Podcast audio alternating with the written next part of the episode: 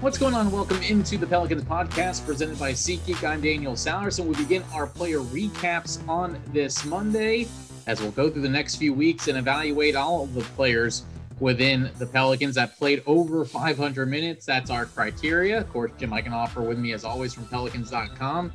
And our first guest today is Will Guillory of the Athletic. We just had him on, but we love Will so much that we we begged him to come back to talk about Brandon Ingram and he luckily said yes for us as, as well. We appreciate you, a friend of the program. How are you, my friend?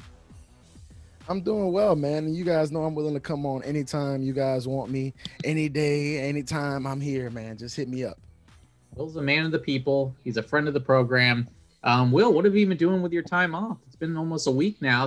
You know, are you just taking a, a, a breath basically now that you have a little bit more time? No game nights to worry about? Yeah, basically, man. I've been enjoying, you know, these play-in games. You know, it's been a lot of fun watching what's going on with that, uh, seeing all the madness on Twitter mm-hmm. after all of these games and, just uh, getting ready for these playoffs, man. I think it's going to be a, a, fantastic playoffs. And we thought last year in the bubble was great, but I think this year could be just as fun because it feels like, you know, it's just up in the air at this point. We don't really know who's going to the finals, who's even going to the conference finals. So it's going to be a fun playoff run. Absolutely, absolutely. But today we focus in on Brandon Ingram. I ask you both uh, a, a couple of questions here on BI, and I'll start with you, Will, and I'll go to Jim. Just overall, coming off the Most Improved Player award, how would you rate this season for Brandon Ingram? Yeah, I think um, I, I think this was a really interesting year for Bi because I think in a lot of ways you can look if you look purely at his you know counting stats, points, rebounds, assists, field goal percentage, it's eerily similar to what he did last year. All of the numbers are almost exactly the same. I think the only thing he kind of dropped off on was rebounds, which was expected because he played so much at the four last year with Zion out. So have, at playing more of the three this year next to two bigs, you were expect his rebounds to go down a little bit. Uh, but yeah, his counting stats were about the same, but it still felt like at certain parts of the season, he wasn't quite where we thought he would be at this point, year two with the Pelicans. Uh, but I think overall, you got to be really excited about the fact that that combination of him and Zion, it, it felt like they started to make some real strides together. Now that they had uh, some extended time to play together, figure out how to work off of each other. And I think that's one of the the big bright notes coming off of this season is that the two pillars of your franchise really know how to play together and make each other better on the court. Yeah, I think I asked him the during the season recap day, the day after the season ended, you know, if there was an area that he thought that he was happy with in terms of improvement that he made and he mentioned assists. That was one area that did go up, but it wasn't a drastic difference from the year before as Will said, I think some of how he was used in the lineups that he played in affected a lot of you know where he was on the court in terms of what what, what spaces he was in. So that was part of it, and, and obviously bringing Zion back impacted his assists as well. But um, overall, I think even Brandon himself was pretty readily ad- admitting admitting and acknowledging that he, he I think he used the word disappointment as far as the season overall. I think he's at a point of his career where you really do look a ton more at wins and losses. The previous season, he won most improved player um, because he made a bunch of jumps in free throw shooting, three point shooting, and people looked a lot more at his individual play. But now he's at the point where even if he had made some more statistical improvements this year, people weren't going to be as generous in terms of their evaluations of him based on the fact that the team didn't improve a lot. They really only they won one more game than they did in the previous 72 games uh, schedule and season. So, I mean, that's really what he's looking at. I think right now is um, some, you know, we want to see him keep improving, but it's really about wins and losses now that he's going to be going into his sixth season next year. We'll get to, I'm glad he mentioned BI and Zion together, Will. We'll get to that in a second, but I want to go piggyback to Jim here as he talks about improvement. So, with BI and the numbers that he is putting up, which are still not bad at all, when you look at Brandon Ingram, what he's been able to do. So, what areas does he need to focus on? Is that more on the defensive side of the ball that he can maybe improve on, or is there something on the offensive end that really sticks out? Jim, I'll go to you first, and then I'll get Will. Yeah, I think it's probably I don't know what the percentage would be if I had to just pick a random number. It seems like it's probably 90% the focus is on the defensive end. He knows that that's an area that he has to improve upon and just how that affects the rest of the team as well. I mean, I don't think – We've talked about this, I think, a lot over the last couple of years that almost regardless of who's on the court, the offense hasn't really ever been that big of a problem. It might have dipped down team wise in the last part of the season, which was partly understandable because of all of the key players that were injured and, and on the sidelines. But even so, I don't think it was ever, it wasn't a, to the point where you were like, oh, how are they going to get to 100 points tonight? Or they're really struggling at that end of the floor. So I, I think the focus for, for BI and just is very similar to the team overall that they, they really need to bear down on the defensive end. And if that, that needs to be the emphasis of how do they get, try to get better next season. Yeah, for me, I think it's no doubt it's the defense, and I think you know at times he has difficulty, you know, really staying locked in. There's a few times every game you see he kind of falls asleep on a weak side. He, he allows a guy to cut back door, or he loses a guy on a screen or something like that. And I think some of that is just you know guys getting more mature, more comfortable with Stan Van Gundy's uh, defensive scheme. And really, I, I, would like to see next year the Pelicans really challenge BI more often to really take on some of these big time matchups. It felt like a lot of times they were kind of hiding him on a shooter in the corner or, you know, somebody, whoever Josh Hart wasn't defending on the wing or, or something like that. And I would like him to really take on uh, that challenge more often because I think he has that in him. I think, you know, obviously he has the length, he has the quickness to defend some of these guys if you're not going to be that focal point of the offense like he was year one in New Orleans, with more and more uh, uh of the the half court possessions filtering filtering through Zion, I think Bi needs to find more ways to make an impact defensively, and I think that's one way. And offensively, I would just like to see him uh, uh be a little bit more consistent getting to the rim. I thought that was one surprising thing this year. You know, the, the spacing wasn't as great. You know, with Steven Adams and Zion down there, uh, but you know, I looked at the, the numbers before we came on the pod pod. Uh, last year, uh, well, this year he shot 19% of his shots at the rim. And his first season in New Orleans, it was up around 32%. So that's a big drop from 32 to 19%. And, and I think that says a lot. Uh, and the, the other part that's connected to that number is he went from 36% of his shots um, mid range year one in New Orleans to 49% this year. Almost half of his shots this year was from the mid range. And obviously, BI is a mid range assassin. He hits those shots as well as anybody. But you know, the more efficient shots are at the rim, you get to the free throw line more often when you're going to the rim. So I think I want to see him just be more attack minded next year, getting to the rim, and also just taking on the challenge more often defensively. I think those are two ways he can improve his game you know to to add a little bit to that too i mean i don't have any specific number for this but it did seem like anecdotally he didn't get out on he didn't have as many fast break scores either where i mean you see how dangerous he is at six seven six eight and how long he is when he can get out in the open court. So that's another thing i want to see.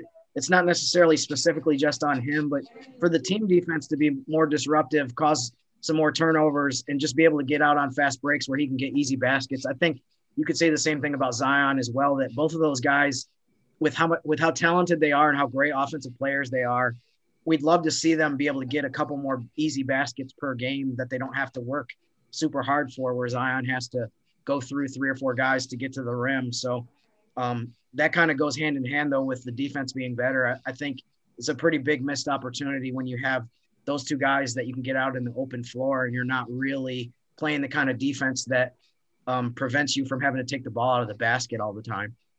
And it's something we heard from Stan, you know, almost after every game, it felt like this year, where he always compared BI and Zion. He said, Hey, if you look at the other great duos in the league, LeBron and AD, Tatum and Jaylen Brown, Kawhi and Paul George, it feels like I can run through the same names he said every time. All of those guys are great offensively, but they're also great defensively. They're great two way players. That's what make those duos so successful. And it feels like Zion and BI aren't going to really make that jump uh, uh, to the elite status until they can become elite elite two way players, not just guys who can put up big numbers on the offensive end. When you look at those two, let's talk about BN, BI and Zion because, of course, they are the cornerstone pieces for this ball club. And, and I feel like I remember hearing BI talk about this a couple weeks ago as he feels like those two playing alongside each other, just scratching the surface. Like they really haven't focused too much on how well they can complement each other on the floor. So, Will, I, I know you were doing some deep, a deeper dive on this throughout the season as far as those two together. So where do they complement each other on the court that they maybe can do a little bit more of come next season? And Jim, I'll get your thoughts on just the duo itself as far as on their court, how they play. Yeah, I think once they really made that transition to point Zion and allow him to, you know, handle the ball a little bit more on the perimeter, uh, I think that made the game a little bit easier for Bi. Uh, I think early in the season, especially during the first month of the season, it felt like every half court possession was Bi pick and roll, top of the key, him going one on five, and he had some success doing that. But that's just a tough life to live, man, for a six seven, six eight guy running that many pick and rolls, you know, getting trapped, uh, having multiple people come at you. I think having Zion take on some of that ball handling responsibility, opened the game up for Bi, allowed him to, you know, get more of those spot up threes, cutting back door. Uh, I think uh, the, that's one way they they uh, complemented each other a little bit more. And I think just the attention Zion draws from defenses all the time, having two, three people, you know, coming at him every time he has the ball, it obviously makes the game easier for everybody else. And this was a number that Stan Van Gundy uh, mentioned in his end of season presser. You know, year one with Bi and Zion together, Bi was averaging just a little bit over 20 a game. I think he had some struggles figuring out where he fit next to Zion. So much of the offense was running through Zion once he came back. In year two, uh, Bi was averaging 24 a game with Zion on the court. I believe they led the league in duos with 20 points in the same game and 30 points in the same game as well. I believe uh, they, they were one of the most productive, prolific duos in the, the NBA as far as putting up points, getting those assists. I think those guys really know how to feed off for each other. And I think you heard throughout the course of the season, Zion saying stuff like, Hey, I could just give a look to Bi and know what he's thinking, or I can just we can just come to each other and say, "Hey, I got the mismatch. It's time for me to go." And it's just those little things you figure out. The more and more you play together, I think you saw that improve throughout the course of the season. Uh, but I think they still have some room to grow uh, as far as when to pick their spots, how to feed off of each other. I think you heard Bi talk about how they didn't really play that much two man game with Zion setting screens for Bi or you know run a little pin down plays for Bi. I would like to see that where they use each other as a threat. It was it felt a little bit my turn, your turn ish at times, and I think they need to improve that. But overall, I think it was a big success with just the way those two guys were able to produce at the same time relative to what they did in year one. Yeah, you know, it's a really good point to mention that Bi averaged 23.8 points per game last season and this season. But as you kind of referenced there, it's it was a different it's a different uh, 23.8 this season because he did it with another big time scorer out there on the court with him. I know we, we all know Zion played some games as a rookie, but he only played 24, whereas this year he played the vast majority of the games. And even though it's easy to say, you know, Brandon's numbers didn't go up, they pretty much stayed the same, which is factually true. Um, it, it is it is in some ways an improvement, quote unquote, that he was able to put up the same numbers, even though there was another guy on the court that was pretty high usage and needed the ball for Zion to average. Uh, it was I think it was around 27 points a game that he averaged. So that was definitely in the ledger of the, these guys do work together and have potential to work together. I think that was definitely a plus. But I think in general, one of the things that I think everyone is excited about Brandon, uh, you know, whether it's here in New Orleans or just across the league, watching him, he's so versatile that he can fit into. You can kind of pair him with a lot of different other players, and I think that's one of the reasons why he's so valuable that the fact that he can do so many different things that he was able to play a lot of power forward and small lineups last season and then this season he kind of played more of his his three spot position and he still was was just as productive as he was the year before good stuff there from you guys uh, really well um, let's let's wrap things up here and looking at his stats from last year i know we talked already about what he could improve on or what the next step is for him but looking at his stats 47% shooting from the field 38% from three and 88% from the free throw line. It looks like the next step could be, which would be really impressive and how rare it is for guys to do, is being a 50, 40, 90 player, averaging over 50% from the field, 40% from three, and 90% from three. Is that a realistic goal, expectations for him, whether it's next season or in a couple years to come? Is that maybe the next step for him if we are going to talk about statistics and what he could improve on? Will, I'll start with you and I'll wrap up with Jim.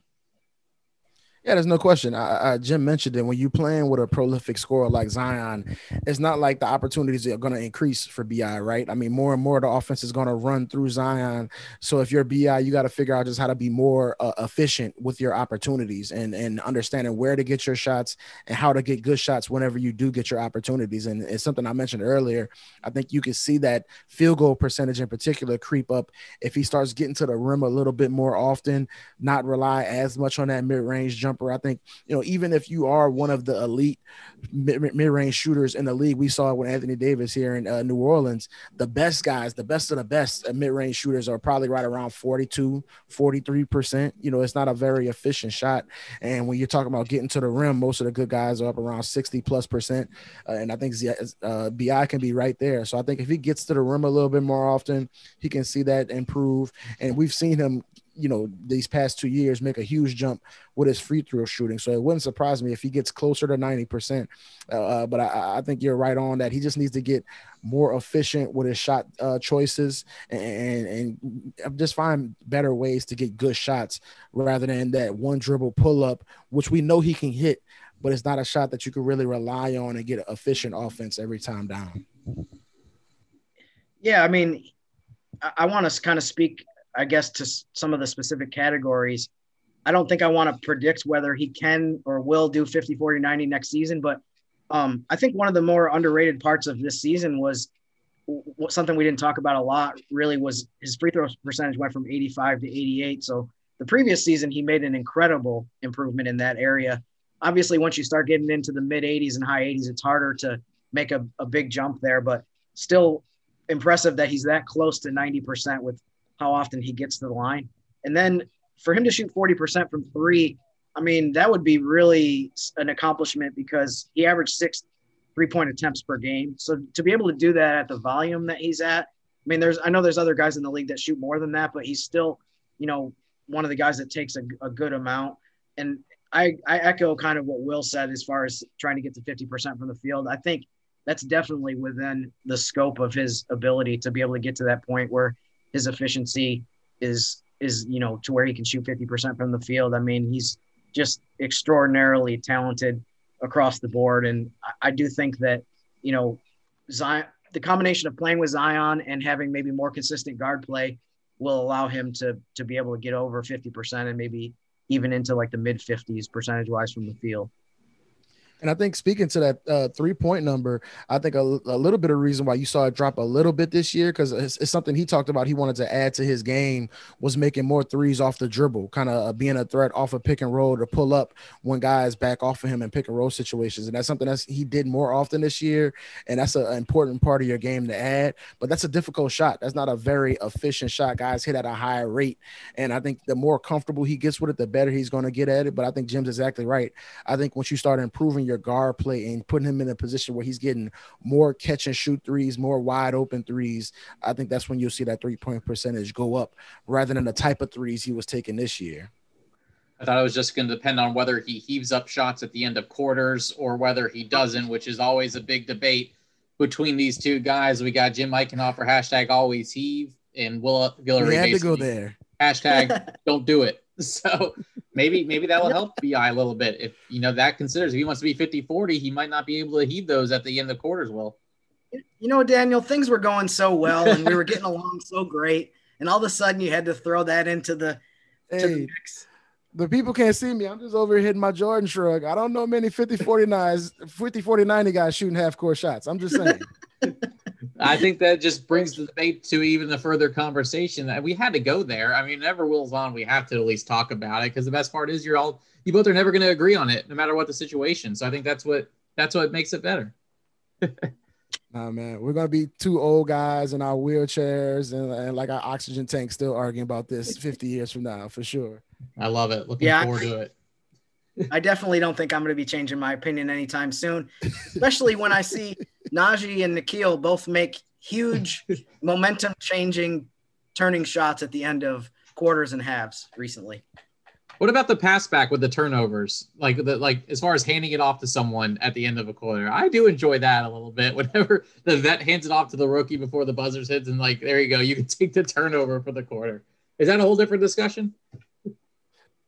That's definitely a move that Josh Hart love. I believe he did that to Jaxson Hayes last year, right? He hit him with a yeah. hey, here you go, Rook, take this turnover, uh, which is funny because every all of us stat guys know that's not a, te- a technically a turnover that goes on you individually. That's a team, team turnover. turnover when it's a yeah. shot clock violation. But yeah, it's still hilarious because I think Jaxson reacted like uh, Josh Hart threw like a bomb in his lap or something when he gave him the ball at the end of the shot clock. Like, I don't want this. That's, so, yeah, that's, it's always hilarious when that happens. But nah, I, I'm, I'm definitely a fan of that. I'm with Daniel on that one. that makes it even funnier to me the fact that it doesn't actually count. It's like you're it's almost like hazing the guy even more when he he thinks that he actually ended up with a turnover, but he really didn't. So I enjoy just, that as well. That's just testing the rookie to see if he knows. And one, I don't think the vets know either. So for both of them, it's just like, well, here you go. And it's like one of the rookies can be like, fine, I'll take it. Doesn't matter. So it'll be interesting to see how that plays out.